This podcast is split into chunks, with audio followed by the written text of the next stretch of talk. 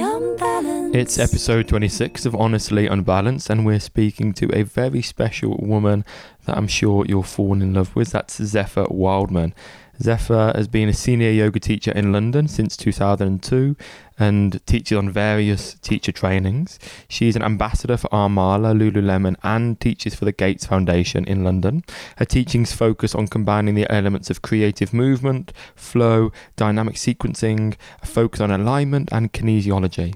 She's also uh, a deep tissue massage therapist, and she's been doing that since 1991. And beyond the physical side of yoga asana, she's got a great interest in integrating psychology, yoga philosophy, and the attraction of self study within her own practice. She's got some amazing teachers that she's learnt from, including Tara Brach, Jack Kornfield, Mary Taylor, Richard Freeman, Rod Stryker, and Doug Keller. Zephyr is a wonderful person. Enjoy the podcast, guys. If you're on the market for a yoga mat and you want the best, I highly recommend Liforme. I've used them since long before I was an ambassador, and now you can get a discount code from us 10% off with code The Hustlers, all caps. Remember, no T in Hustlers, that's The Hustlers, uh, and you get 10% off. Uh, and also, if you do enjoy our podcast, please do share it, review it, tell your friends, and all that stuff. It'd be massively appreciated. Cheers, guys.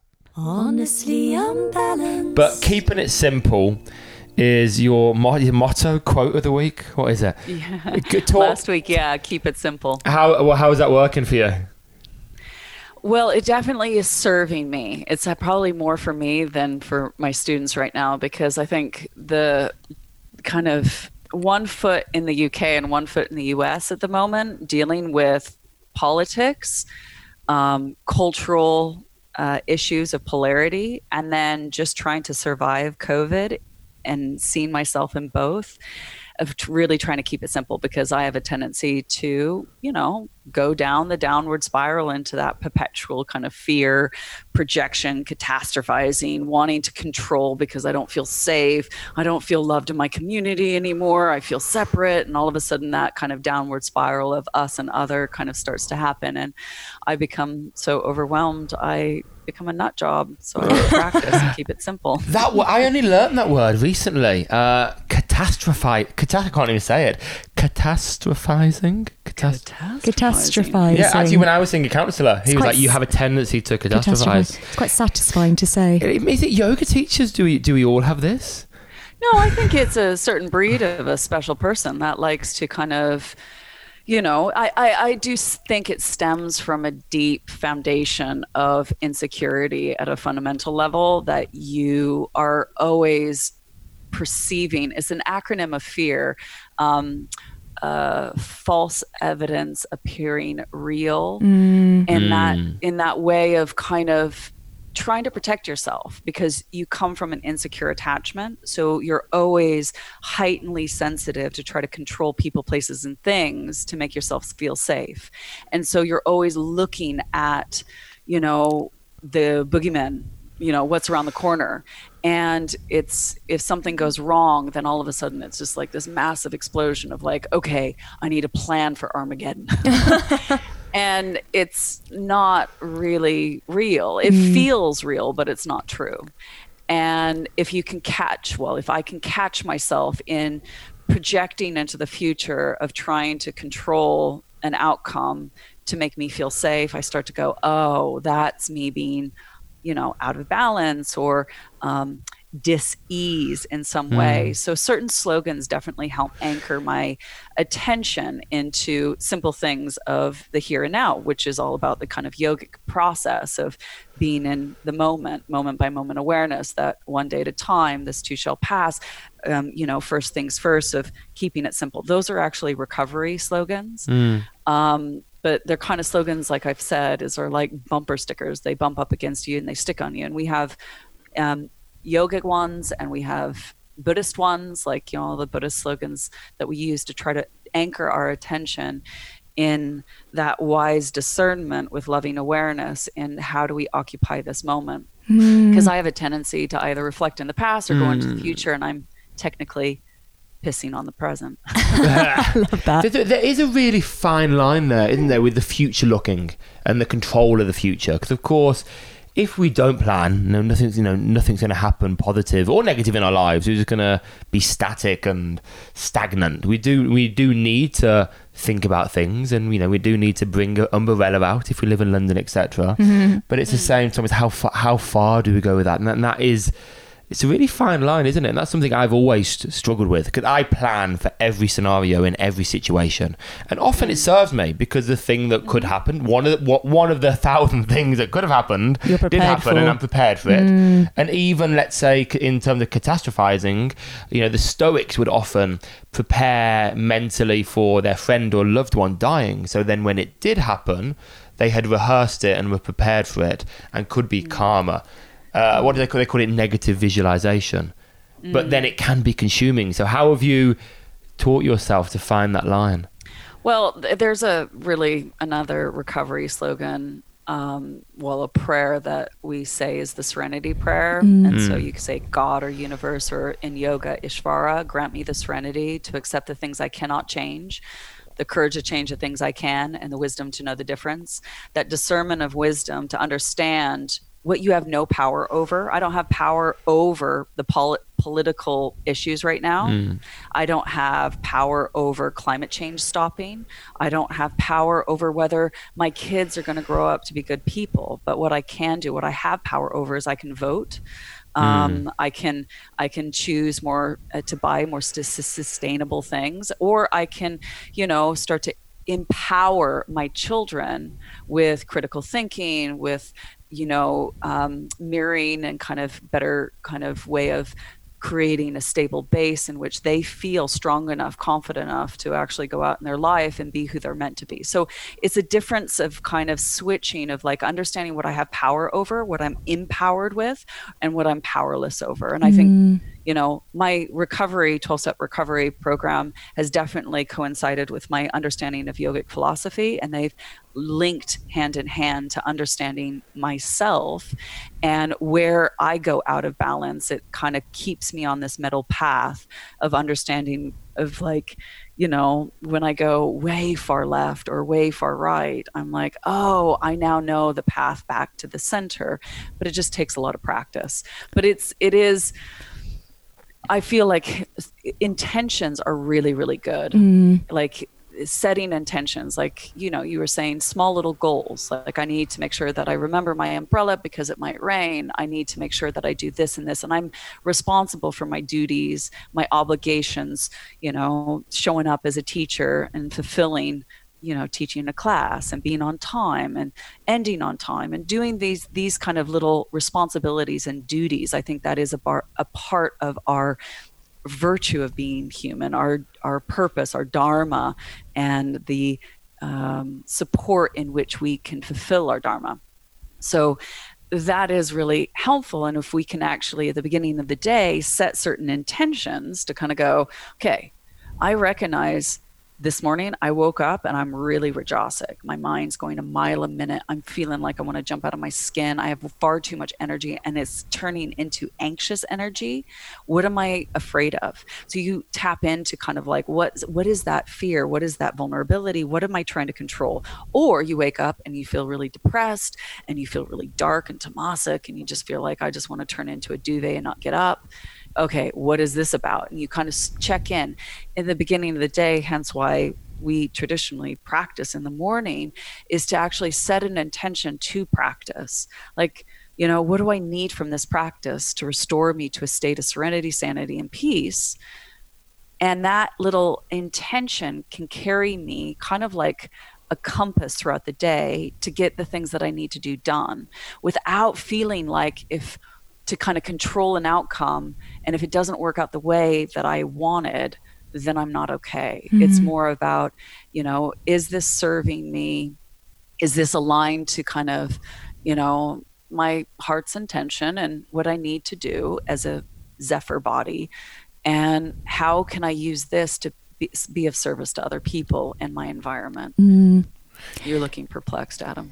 No, no, that's my, my default face. I've got a very like smudgy face, so I kind of lean on it, and it just it just kind of contorts slightly. and frowns and kind of goes, "What are you saying?"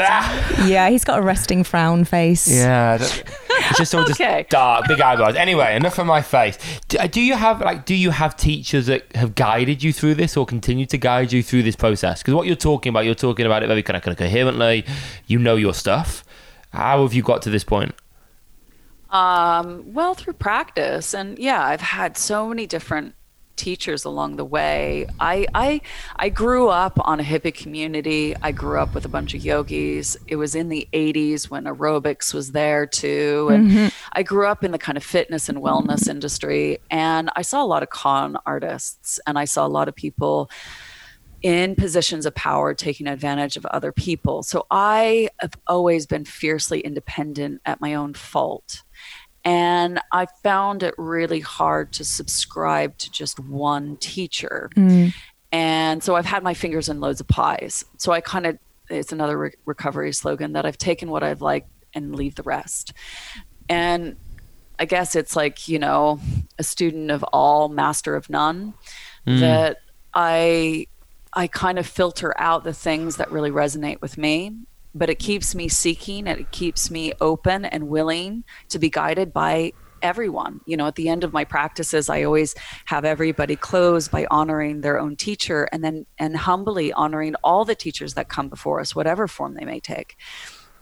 I see teachers in everything, but I I had to come to a, a certain understanding of the yogic process as well as the 12 step um, recovery process to kind of be able to self articulate i i i had a stutter. I was so insecure. I have severe dyslexia and mental au- audio d- dyslexia. I have massive amounts of insecurity and self-doubt. I grew up in a very dysfunctional family. There's like so much baggage but it actually served me because when I started studying this stuff, practicing this stuff, um, hearing it from other teachers and going, wow, that was like, oh, that moved me. I was really hungry because there was such a this uh, crack or a void or a um, a lacking of certain nourishment that I needed that I was soaking it in for self healing. And I had moments, my awakenings were like little tiny wildflower flowers. Mm-hmm. You know, it wasn't a big bang like a mm. fireworks display of like, oh, I've experienced a Kundalini awakening. no, I've no, it's not like that for me. It's more of like these little tiny blossomings of things that really light the way in me recognizing the path to find my way back at home in myself but it's a remission on a daily basis contingent upon my practice and that connection to spirit or whatever it is um, so hence why i practice quite a lot. And so i really live and breathe this stuff. I don't you know a lot of the time when i'm teaching during the week i'm inspired by my own practice because i need to hear it. I need to feel it. I need to be moved by it so i can you know better navigate my own life um, and deal with you know the, the stuff that we're all facing. At what point did you decide to go from student to teacher? Um, it was actually a forced experience. um, uh, I was a, commu- um, a student at a community hall, uh, the Tabernacle in Notting Hill, and Louise Grime was my teacher. And she reminded me of like my mom's sister, like a crazy wild aunt, because my mom was a big hippie and really a yoga teacher. And Louise has that same energy, that very vata, and she's just very nurturing, but also quite tough. And she approached me and she goes, I can't come next week. You're going to teach the class for me. And I was Wow. like, oh, uh, Lu- Louise, like, I'm not a teacher. No, you can teach. You can Oh my gosh. Teach. You can do this." and I was like, oh my gosh, okay, okay. And um, I taught and I got, I was like, God, I love this. She got good feedback from her students. Everybody gave me good feedback. It really kind of was like, oh, I love doing this because my uh, my mom was a teacher when I was growing up. She had her own massage school. I was one of her students. I assisted her. So I saw my mom being a teacher. She taught yoga, she taught aerobics. I was exposed to um, a mother figure who was a teacher. So me stepping in that role was a very familiar um, experience. So when I got to do it, I was like, this is really cool. And then Louise was like, well, um, I know a yoga school that's starting up. They need students. Would you be interested in doing it? And I said, Yeah, I'd totally be up for it. And I started training and it just kind of opened up a whole new avenue. I did, I was going to uh, pre med when I met my late husband. So I was studying a lot of sports medicine. I wanted to be a proper doctor, not some witch doctor like my mom, doing yoga and massage and all this, uh, you know, aromatherapy and homeopathy. And I was just like, oh, whatever. Um, so I had a huge amount of anatomy, physiology background, biomechanics background, and I had an interest in the spiritual science because of my background. But what brought me to yoga was my body falling apart and then me recognizing in yoga it was a very co- cohesive way of start starting that healing process not just physically but emotionally mentally and spiritually. So when i started doing yoga i found myself in recovery in al-anon which is a 12-step fellowship for um, uh, friends and families of alcoholics and addicts and taking responsibility and accountability for you know my childhood and the people in it and and myself in that and how to have healthier boundaries and start to re-nurture and care for myself on my mat and in a group environment with other people who are trying to heal from a very common you know experience mm. of being mm. affected by an alcoholic or an addict so it was kind of an interesting one of how I came to teach was really me seeking to heal myself, me having a base of interest in human, you know, function and anatomy, and then opening up into the spiritual sciences behind that. So, when you were a mm. child, with what your mom did and what you were exposed to, did you kind of resist yoga and kind of going yeah. down that path? Or you were like, that's uncool, absolutely not touching that? At what point did you think, oh, maybe there's something in it? Well, the, there's actually a really funny story. So, since me being in London, and I've only, you know, for the past what 22 years I've been in London and practicing and teaching. I've always resist going to Judith Lasater's workshops for some reason. Okay. And I've always gone to Doug Keller, you know, doing anatomy, physiology, and biomechanics. And and for some reason, everybody's like, "Oh, you need to go and Judith." And I got tons of her books behind me, you know. And I'm just like, there's this weird resistance. And then I was speaking to my mom, and she I she has this big collage on her wall that I did, and it's this beautiful collage, but in it it says, "Please." Stop making me go to yoga. I love you. And I guess when I was a teenager, I used well, when I was a kid, I used to go to these yoga teacher trainings. And I had a proper young teenager kind of tantrum, sulked in the back room, folded my arms, just totally shut down. And my mom was just so kind of embarrassed, but she cracked on w- with the teacher training. And lo and behold, she goes, Do you know whose class that was? And I'm like, No. She's like, Judith Lasater's. I was like, oh. No, you're oh. joking. I'm like, What? That must have been imprinted in my unconscious. Yeah. And now I'm like determined to go to one of her workshops just to kind of like, you know, come full circle of like you know where mm. you know how it started. Or maybe you'll regress. Maybe you'll regress. You'll just be sitting there in the back angry. Like, yeah, who is like reliving my teenager. Going, That's so not right. Doug teaches it better. You know, like that very judgmental thing that us yoga teachers do of like, this is right, you're wrong. No. what does your mom think of what you do now then? Oh, she's totally proud. She's so proud. You know, I've I think she's proud because she's seen herself the the better quality of her live through me. And that's what i hope my kids take the m- more beautiful self less of the uh, less beautiful self. Take my good side and go thrive. Um, and then also just that i've found a calling that has brought security joy and um, uh, some purpose. So there's a quality of, um, yeah, just that I'm thriving in life. Mm. When you So- do when you do feel your triggers come up, are you always are you quicker now to catch them and have that self-awareness behind them or do you still find yourself spinning off into that downward spiral and, and not being able to climb out of it as quick as you would like? Yes and no. So I I am really blessed of practicing for so long and I also have family members, my husband and my children to mirror back. Mm. And you know, they are very strong in themselves to be able to kind of mirror this back. So I do have an ability to see the red flags, but they, I am human, and mm. sometimes like so I got we my family and I got stuck in Morocco during the lockdown. So I was meant to have like a 4-day holiday with the family. They were supposed to go home and then we were going I was going to teach a yoga retreat in Morocco. And then we arrived the day after they shut the borders. Oh, now, we didn't know what COVID was. I had a proper meltdown. Oh. And I'm like, I'm having a meltdown. I'm finding this really hard.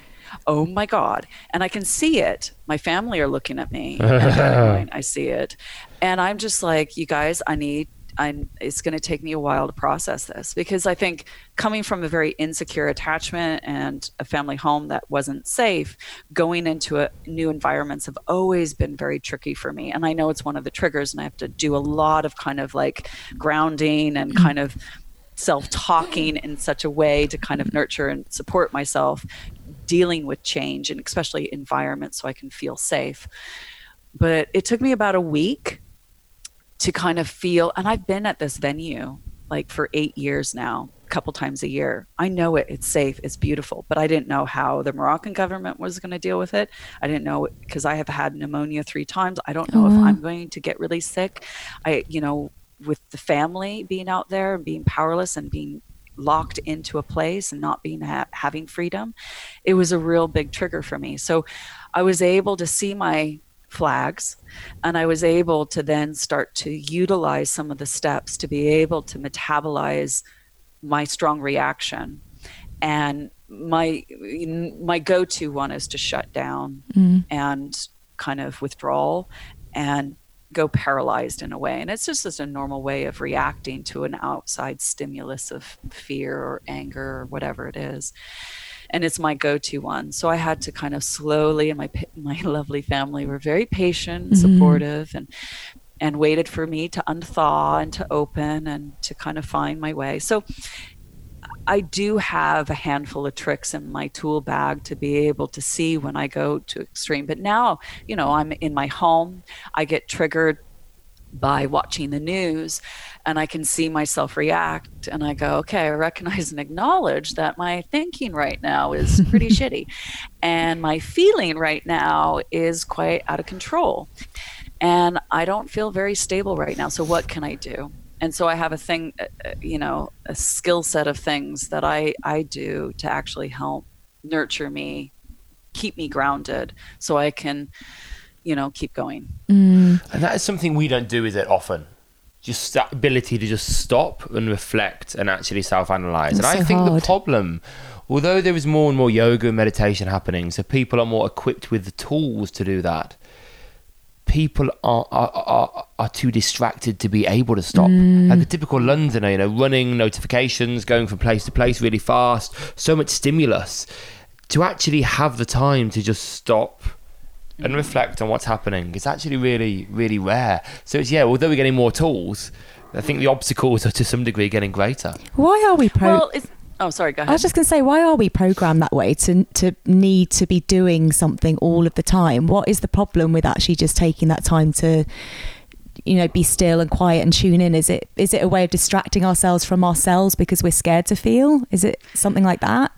I think it's even really just the basic neurology of the brain. Um, and this is coming from a part of the brain, the frontal limbic system part of the brain that communicates from the prefrontal cortex, which is the kind of conscious brain. It's the more evolved part of the brain that is like the CEO that's in charge of decision decision making and planning and you know conscious thinking about things. Whereas the uh, um, the limbic systems, the feeling part of the brain that holds memories. It holds our fear response, our desires, and um, our reaction brain. But in between is this part of the brain called the striatum and it doesn't it's not conscious and it doesn't really care about long-term consequences all it wants is dopamine and when you're in a fear state part where your feeling brain is really reacting to not feeling safe or feeling angry or feeling strong feelings, whatever it is. And um, the part of the brain called the hypothalamus is shooting out adrenaline in your brain and your body and cortisol. Um, the conscious, the, the prefrontal cortex, the thinking brain is kind of going, I'm stressed, I'm angry, I'm scared, I'm, you know, like all these feelings that the frontal limbic part of the brain called the striatum just wants dopamine mm. and it's designed to keep us safe where the uh, dorsal striatum which is the top bit of it actually is to do with uh, routines that form habits. And so every time you do a routine, you get a dopamine hit. Mm. And over time, as you do that routine, it becomes a habit and you get more dopamine hits. Now, underneath that is called um, the nucleus accumbens, which is another part of the brain that loves dopamine, but it's an impulsive part. It's the raver. It wants to party. So anything impulsive is gives you dopamine. Hence, mm. why like shopping or going on social media or you know doing exercise that gets you that hit real mm. quick and doing anything impulsive or habitual gives you dopamine. So if you're just stressed out, lonely, angry, you know, fearful, whatever's kind of going on, we uh, we long-term exposure, we don't want that. Mm. Like there's a part of your brain that's like we can't handle. Okay, let's do something that gives us dopamine. Drink, food, sex, you know, anything that creates fun, pleasure that you enjoy gives you dopamine.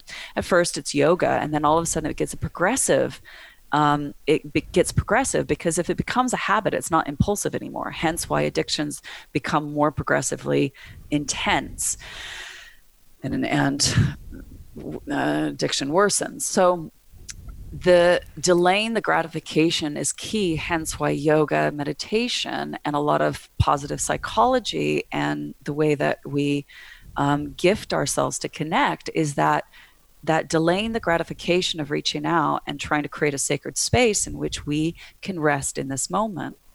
Um, one of the acronyms, which is really simple, you're talking about before, of like this is like you know like why why can't we do this? Why it seems so big and complicated, but eh, I find if we reduce these tools into a simple like um, form we can apply it because we're very complicated human beings. We're, we like to make things really complicated. Mm-hmm. and it's very simple. So rain is an acronym r-a-i-n r is to recognize. To recognize and acknowledge your your dis, your stinking thinking, your emotional distress, instability in the body, disturbances in the breath and mind. So, those are the four symptoms of suffering according to the Yoga Sutras. So, we start to recognize and acknowledge those happening. And then you a allow it because a lot of the time we're like, I don't, I don't want to feel fear. Yeah. Let me just drink some wine. Yeah. I don't want to feel angry. Let's go for a run. Yeah, that's so. And true. so that kind of wanting to bypass your mm. emotions and what's going on is a very you know, it, it, it's an addictive way of like i don't want to sit in my fear i don't want to sit into my anger and my sadness i don't want to sit in my disgust and revulsion and judgment and actually the a in rain is to allow what is to allow it to stop bypassing it and to sit in it to feel it so mm. you a allow and this goes into kind of more yogic kind of perspective of that that inhale is that space that you're gifting yourself, that ahimsa, mm. that sacred nurturing space you gift yourself to learn the lessons you're meant to learn without forcefully trying to change someone or change yourself and say you're not good enough. It's that ahimsa is to open that space that is a nurturing space to allow what is. So that as you allow, that exhale pattern starts to lean you into what is. So you recognize and acknowledge what you're thinking, feeling, um, feeling through sensation in your body, noticing the breath and the mind swimming in tandem that you allow what is to breathe. So you create greater breathing room, but then the I in rain is to investigate a bit deeper. So you start to investigate is this new? Or is this old? Mm. Is this a childhood thing or is this something I picked up in my last relationship? Is this in my stomach? Is it my chest? Is it my throat? My head? Is it sharp and prickly? Is it whirly and spinning out of control? Does it want to jump out of my skin and run away? Do I feel like a rock? Do I not feel at all? Is it numb? So you start to kind of go, oh, interesting. This is where the yogic kind of perspective becomes interesting because then all of a sudden you can read it of like, is it a granthi covering the lower three chakras? Is to fear, guilt, and shame? Is it around my throat and chest? Is it my head? Is it, you know, energetically the left right or right you know you start to kind of analyze with the different maps and modalities that yoga provides you start to investigate and inquire and take inventory of um, what is happening for you and then the n is to nurture with non-judgmental awareness so technically in 133 in the yoga sutras we're meant to be cultivating only four things non-judgmental awareness friendliness joy and compassion. So drop the judgment and criticism. Let me tell you, I am the most judgmental and critical brain. I I struggle so much because like you Adam it's like I'm constantly trying to, you know, go out there and control and if I don't get it right, I give myself a hard time. Mm. I need to tick the things off the list. I need a structure. And there's this sense of kind of controlling you know my life so i can feel safe and if i if i if I don't think about it, I feel like I'm too overwhelmed. So there's this kind of judgment and criticism of constantly finding myself short, but it's also a neurological development around the cingulate cortex, which is another for another, you know, anatomy, brain anatomy lesson. But it it has a very strong negative bias, and this part of the brain is always looking at for mistakes and errors.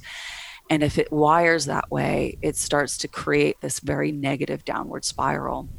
So, what we do is we recognize the thoughts, the feelings, the sensations, and the breath disturbances and what's going on in the mind, and and start to befriend it. So we mm. attend and befriend. We allow that whatever is, and we kind of go, "I see you." Tara Brach says it really brilliantly. She's a meditation Buddhist psychologist, and she goes, "When you start to nurture this space and allow what is, just say, "I see you." Mm. And I'm right here. I'm not leaving you. You matter to me. I love you. And in that way, you learn how to reparent yourself. That little girl inside me that didn't feel safe growing up, mm. that that teenage girl that felt so awkward and out of balance, and who got abused in different ways.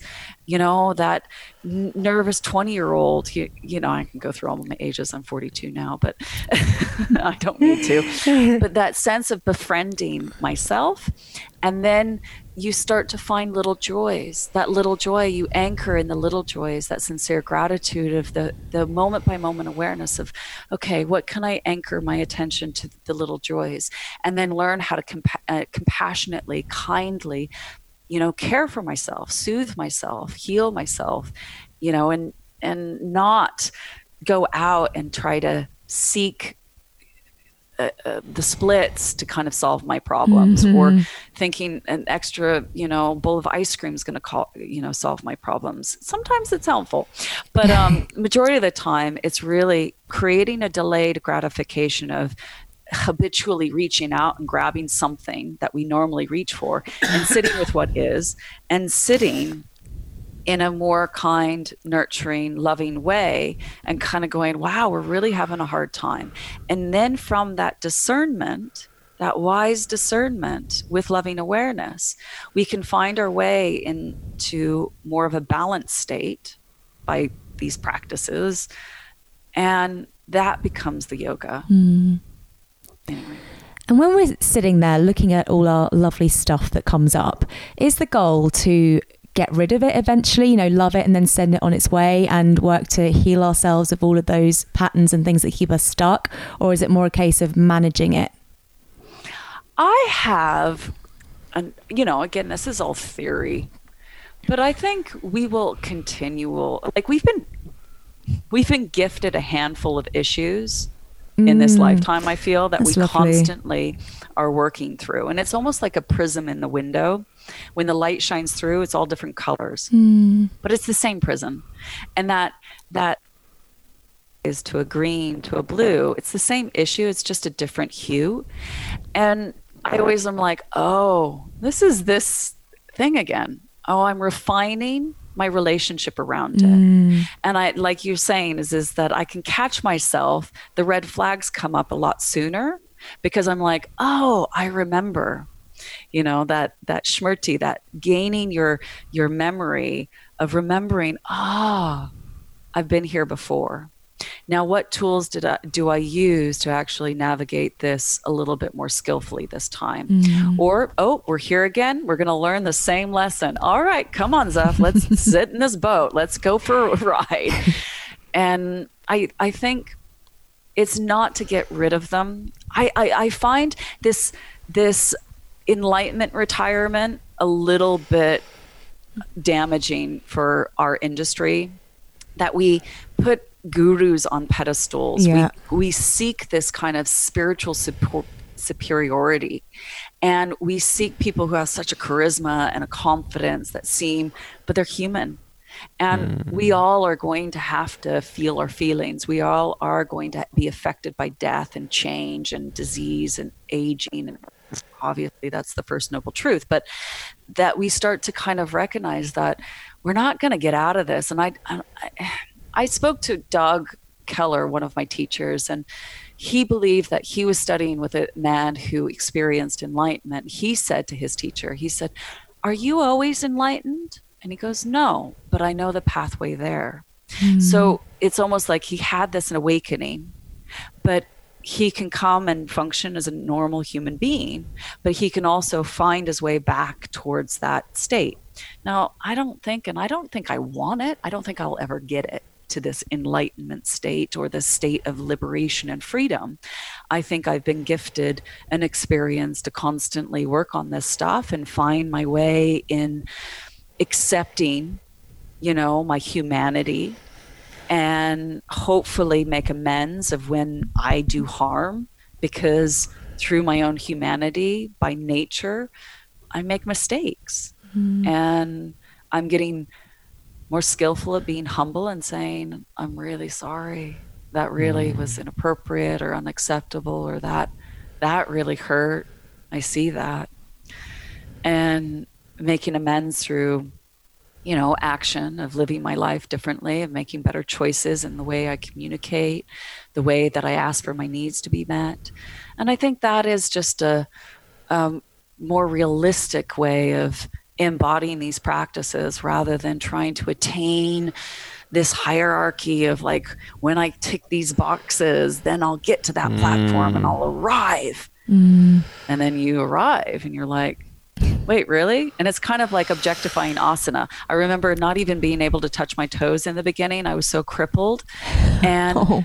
I was like, I just want to do downward dog without shaking. And now I can do downward dog without shaking. But now I'm like, oh, I want to do that asana. And mm. there's this kind of human nature to try to get to that peak pose. It's like Yeah. hedonic adaptation, isn't it? They'd call it hedonic adaptation. Oh, Is you oh, kind that's of- a nice word. Yeah. Say it again. Hedonic. Hedonic. No, right, he- hedonic Yeah, yeah, yeah. adaptation. You He- want that. You want. You want that thing. Then it comes. Then within You a want few moments, else. it's satisfied you, and you want the human next nature, thing. right? Yeah, it's nature, and, and it kind of come back to what you say there. I think, of course, humanity is just living is suffering in a sense, isn't it? And we all have to be kind of mm. okay with that. Mm. But it's always mm. trying to find balance and not indulge in that, not indulge in our thoughts about the nature of suffering, but let the thoughts come and go. And as you say, acknowledge them, let them arrive, let them have their moment. But not to get caught up in either the high or the low, but just to continue to find that balance. Mm. And like I think, and I it- think it's I think it's really helpful to go into some of that darkness. Yeah, I like do I as said, well. if, like allow that there, but make sure that you have resources of support. Yeah. Because I think sometimes a lot of the time, you know, it feels so overwhelming. Like when my late husband relapsed, that was like a huge bubble. He was 13 years sober and we had two kids. That wasn't coming. Like I didn't see that coming. It was such a huge burst of my reality. And then when he died, um, he died of cancer. That was another fracture that my heart opened up. That I was like, I'd be teaching, walking around with my hands against my chest because I felt like my heart was going to fall out. And I was like, if I open this up, I don't think I can actually close the floodgates. It's too scary. It's too hard. So I needed to make sure that I had, you know, a therapist you know, I had my sponsor, I had group meetings, I went to yoga practices that were very nurturing and aligned to actually um, feeding me, not just physically, but emotionally, mentally, and spiritually. I needed to listen to things that actually connected me to open up the gates a little bit, to let some of it out so I didn't feel like I was going to be mm. overwhelmed. So I think there is is this that you know we're not going on to this bliss bubble of like ah, everything's happy mm. rainbows, kittens that are unicorns flying on my ass, but then not go so dark with kind of like. Ugh, politics are horrible. The earth is imploding. We're all scum. We're just this meat tube of pus and blood. Blah. Mm you know, it's like okay, those two extremes, or there's a middle path somewhere. Mm. yeah, what did, what did Leonard Cohen thought then of Leonard Cohen calling us we're all just elaborate versions of a tube. Oh, that's so depressing. yeah. elaborations of a tube. A brief, no, brief elaborations of a tube. He called it exactly. Know, yeah, I it is more. That is, a bit morbid. I, I distracted myself with the Leonard Cohen thing. I think it is it is so important to allow yourself to feel that. And I think that what you were saying about yeah. enlightenment, I think that there's a real danger actually in the yoga community of people wanting to transcend and mm. rise above the body and reach the higher chakras, and people get so obsessed with it that they forget about the trauma and the patterns and the childhood stuff that's stuck in the body, mm. and and instead we just bypass it. But it's so important. I think I think it is important to go into it, and and it's it's easy to not do that, but it's mm. like but you said, they're gifts to help us grow, and I think that's such a lovely way to put it. Again, there is a, there's I think there's a balance with yoga teachers. Though I think sometimes yoga teachers who aren't qualified or without knowledge try to make you explore the deep stuff mm. yeah. and try and take you to these dark places intentionally or try and play music that is going to make you cry yeah. and that's a sign of a good class oh, everyone's, everyone's yeah. crying at the end i must have taught a good class go off into the world now guys that's that's also really you know th- uh, one of my concerns you know this all this um, breath work these processes to um, hyperventilate mm. and put people in this state. And I've done a few classes with very lovely teachers, but they don't have a lot of mm. life experience holding space because when you do hyperventilate, it's a trauma response for the body. And I myself had to calm myself down because I started reflecting into when I I had to hyperventilate because there was a big quite a few traumas and and I was like I know how to ground myself but some people don't.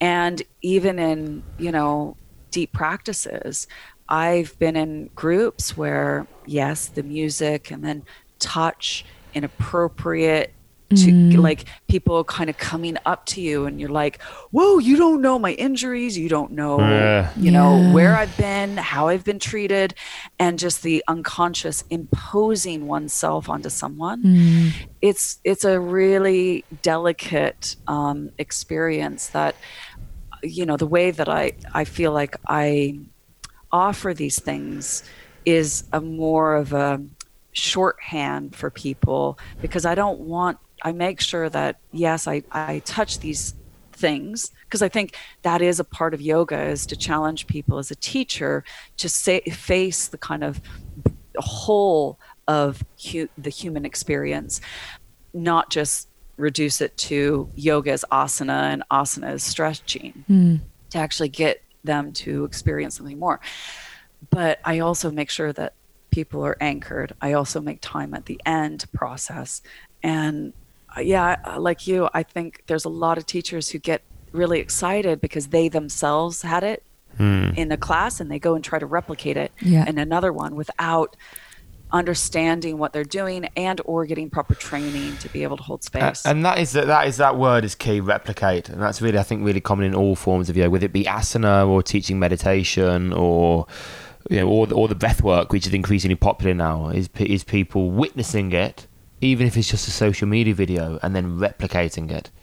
But for students, it's a problem. Replication can be a problem in that lots of students see shapes, whether it be in class or on, on social media, and try and replicate. And I think what as teachers, we need to be giving understanding and context, and we need to be educating rather than mm. instructing. I think that's a big difference. Have yeah. you have you noticed in your time teaching, you've been teaching what twenty years now? I think I've heard. Yeah, maybe. Yeah, maybe less. Maybe. Yeah, twenty. Yeah, years. twenty years ish. The the the reign of the guru or the reign of the teacher with charisma that will take advantage uh, is that declining? Have you noticed that decline? Yeah, yeah. And it's always been there, but I think by human nature, we are always seeking that charismatic leader. You know, right now we're looking for a leader in the UK. We're looking for a leader in the US to bring us together, to guide us, to kind of r- uh, mirror back our values, you know, where we're going, this optimism, this hope, this kind of we as humans are kind of pack mentality in that way. We need, we want, you know, this kind of someone who can kind of hold space for mm. everybody, who can feel safe. And, and so I do think there is this, when we come to yoga, a lot of the time people come to yoga because they're broken in some form, whether it's mm. physical, whether it's emotional, mental, or spiritual. And you see a teacher and you're like, oh, you fit really nice on my pedestal. Mm. And you can't Yeah. help because they're like, God, they're really articulate. They sound like they know their stuff. I feel great, therefore. And so it's a hard one, but I think really good teachers constantly um, put themselves under the bus constantly, humble themselves. Richard Freeman, I'd studied with him for years and years, and I still study with him and Mary. And um, I have always admired his humility.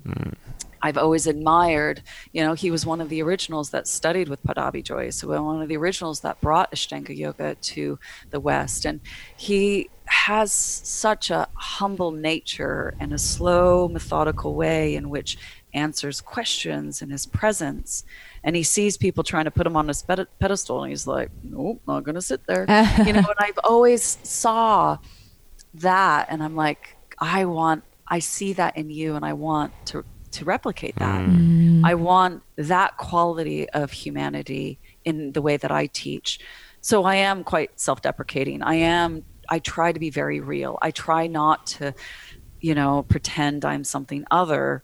I try to just be like, yeah, my shit stinks too.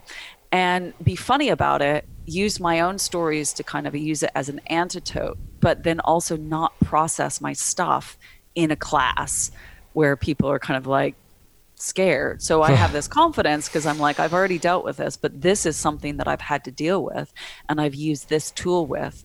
And it was hard. And people were like, I relate to you, you being mm. human but I don't, I'm not crying and I'm not, you know, dealing with my stuff in class. But I think there's a certain like if they can see that I'm I'm just as human as they are. I'm a student just as they are. I'm and I and I have been drawn to teachers who have that spiritual superiority complex, who are misogynists, who have abused their positioning for power, for reputation, for wealth. And it's really heartbreaking. It's mm-hmm. really heartbreaking because, you know, I'm like being raised where I was raised. I'm like any con artist, I'm like, I can see straight through you. I'm not, you know, and then the veil gets opened and I'm like, oh no, damn it. you know, like, oh, I got suckered into that again.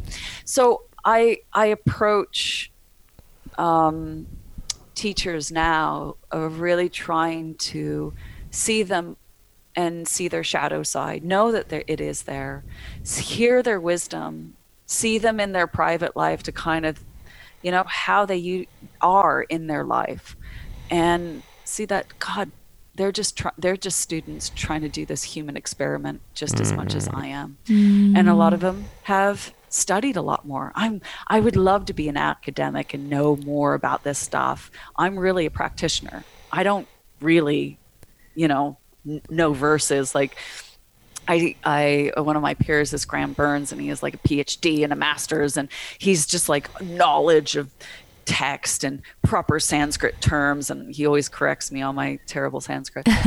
but I appreciate he has space in our community because he's such a wealth of knowledge and insight, and I, I can't fulfill that. So when I have students are like, "Can I? Can you tell me more about that?" and I'm like, I can't, but I have someone who can. Like Vicky Fox, she knows so much more about cancer and yoga. And I always am like, I, I treat people with cancer and yoga, and I really um, I've supported loads of people going through it.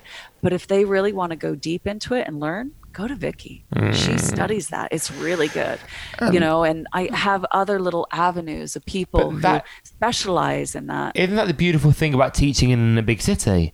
In that you don't mm-hmm. need to be everything to everyone. yeah. You can refer to people to elsewhere, and you and it gives you free reign to do exactly what you want to do, to find your niche and just roll with it without any guilt. Yeah, yeah, and you know, and it's it's an interesting one because being in London, when I first started doing yoga, it was old school.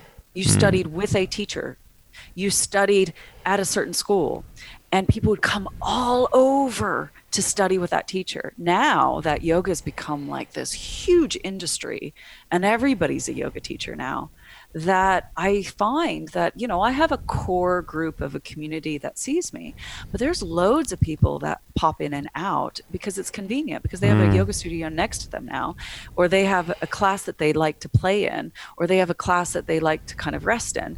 And then they, ha- they like my class. So they, I'm a part of their kind of support group that they start to see that it's, you know, I'm not the end all be all.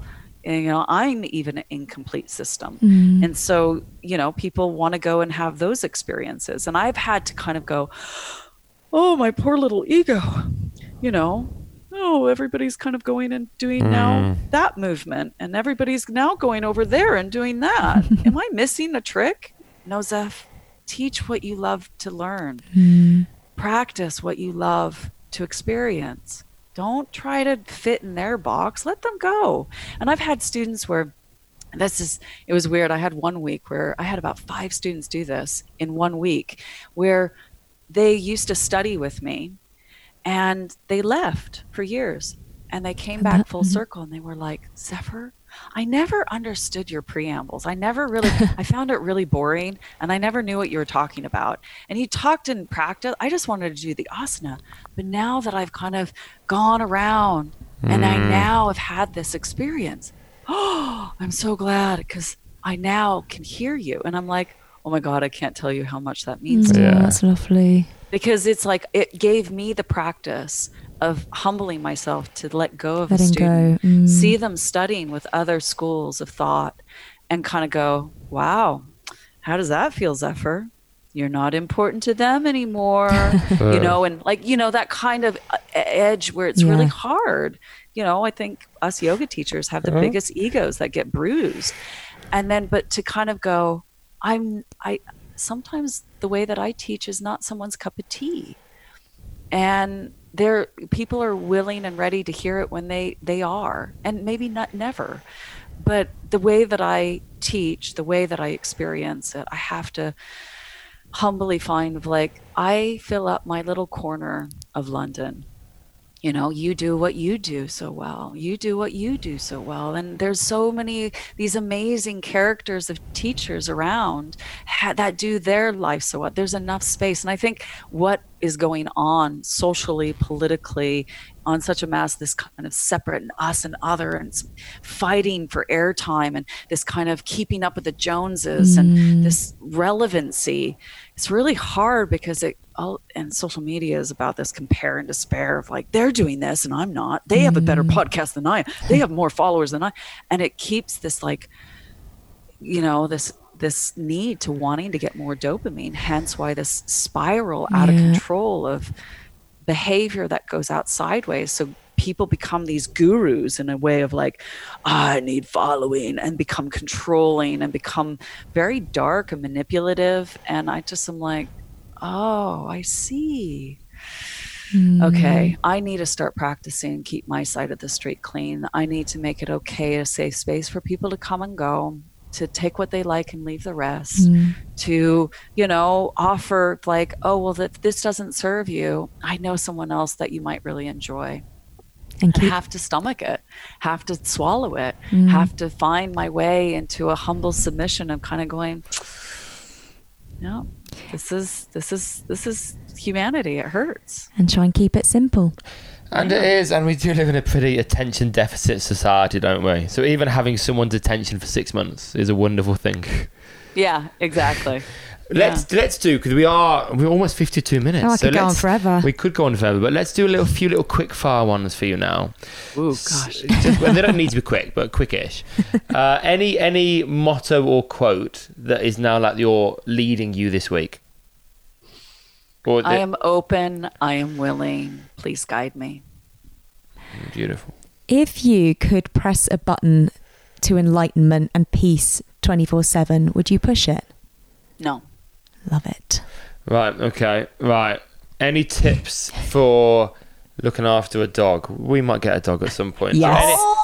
Any, any any any quick quick tips for training a dog? It's a precursor to a child. Um, they are little children. Um, patience. Um, you have to show up. Um, oh God, you're gonna have to fall in love with it. And the problem with falling in love, it hurts so much when they get injured, they get mm. ill, and they pass. It is welcoming another little sentient being in. And you just have to you know open your heart and know that you know this little little being has been gifted to you to, to mm. mirror back. It's a mm. little teacher. And to find a way to a deeper relationship of you know patience tolerance selflessness. It's like having a child and it's a real it's like a proper practice. I love you know um, when yoga teachers become parents to dogs and or children and they're like oh my god i thought it was practicing before but oh my god i have to practice now That's true. that's And I- exactly it- what uh, we had Marcus Veda on the podcast the other week, and he said exactly that and exactly those words, pretty much. Could you offer some words of advice for people that may be going through a tough time during this period? you're not alone and you're not alone and to seek out support in many different forms. Yoga meditation is an incomplete system. Um, getting help through therapists making sure that you're eating well you're around good company listening to podcasts audible books uh, listening to beautiful music be out in nature. Make sure that you get to the doctor make sure your hormones are um, in balance make sure that if you do need medication you take it um, yoga and meditation is an incomplete practice. It's not the end all and be all. The only brick in your wall you need many bricks so humpty dumpty doesn't fall. So make sure that you have a holistic way of supporting yourself. And you have a handful of trusted people you can be real with if they're not there to fix or solve. They hold space and hear you without judgment that you can be messy you can be dysfunctional. You can say things that you feel free that that that you can get off your chest and help process with. But this too shall pass just like everything does. Nothing stays the same. It's the practice and the teachings of impermanence. But to hang in there to um, set an intention every morning, delay that gratification of just doing a habitual way of kind of automatic pilot, of create sacred pauses, sacred spaces in which you turn inwards, touch the area of your vulnerability, and ask yourself, what does my heart long for?